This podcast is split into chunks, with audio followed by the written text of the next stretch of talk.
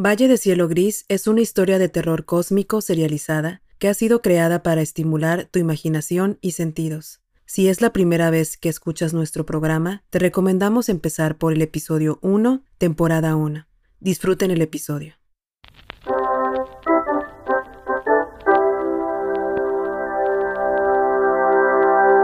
Muy buenas tardes para el Sistema Informativo de Noticias El Valle. Los saluda su amigo Joaquín para la cápsula de noticias vespertina.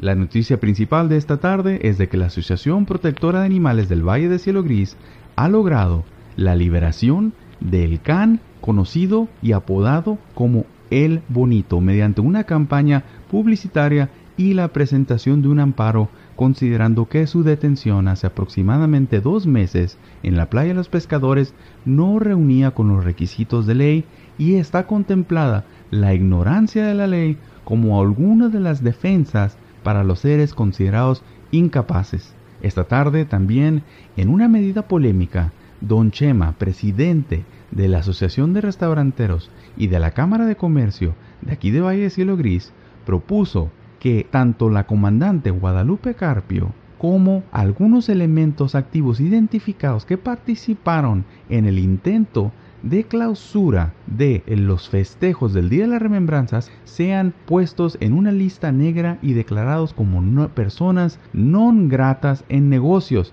Esto impediría que pudieran ellos degustar alimentos en ciertos restaurantes de la ciudad y comprar productos en otros negocios. Por su parte, representantes de la Policía Local del Valle, presentes en esta asamblea, calificaron estas medidas como infantiles que rayaban en la ilegalidad. Como contrapropuesta, ellos propusieron que los negocios que decidan no atender a policías tampoco recibirán protección por parte del sistema de seguridad pública de aquí del Valle. El día de hoy también fue inaugurado el campo de béisbol Andrés Brazo de Oro Casillas como reconocimiento a su increíble trayectoria como deportista. Fue una labor monumental mantener secreto qué deportista sería honrado. Una vez que se le informó Abrazo de Oro, estas fueron las palabras que dirigió al público.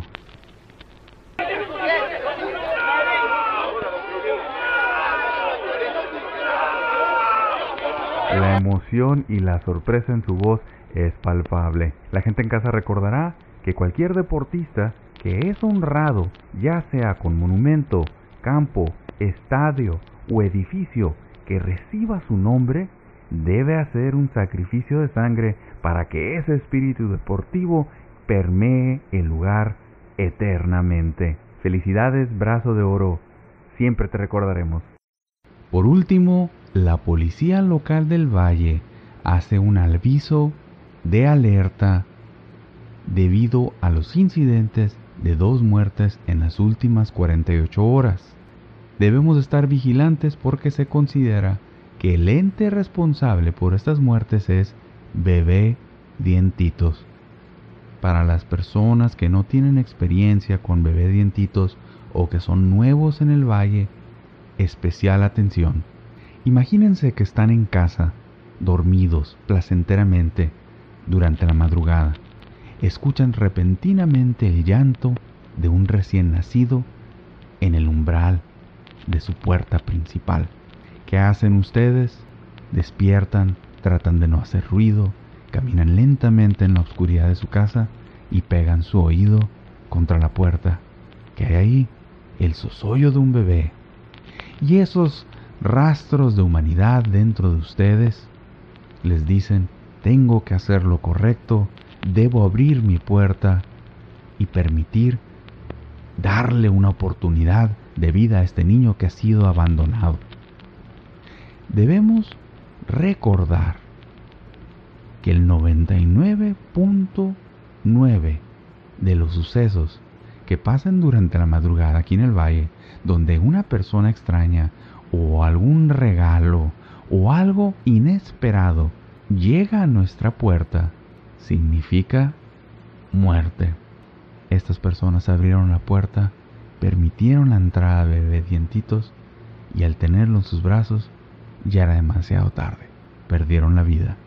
Entonces evitemos todas las personas estos sucesos que son prevenibles. Recuerden que este mensaje ha sido por parte de la Policía Local del Valle. Esas son todas las noticias para esta cápsula informativa. Se despide su amigo Joaquín reportando para el Sistema Informativo del Valle de aquí BCG 1337 Radio.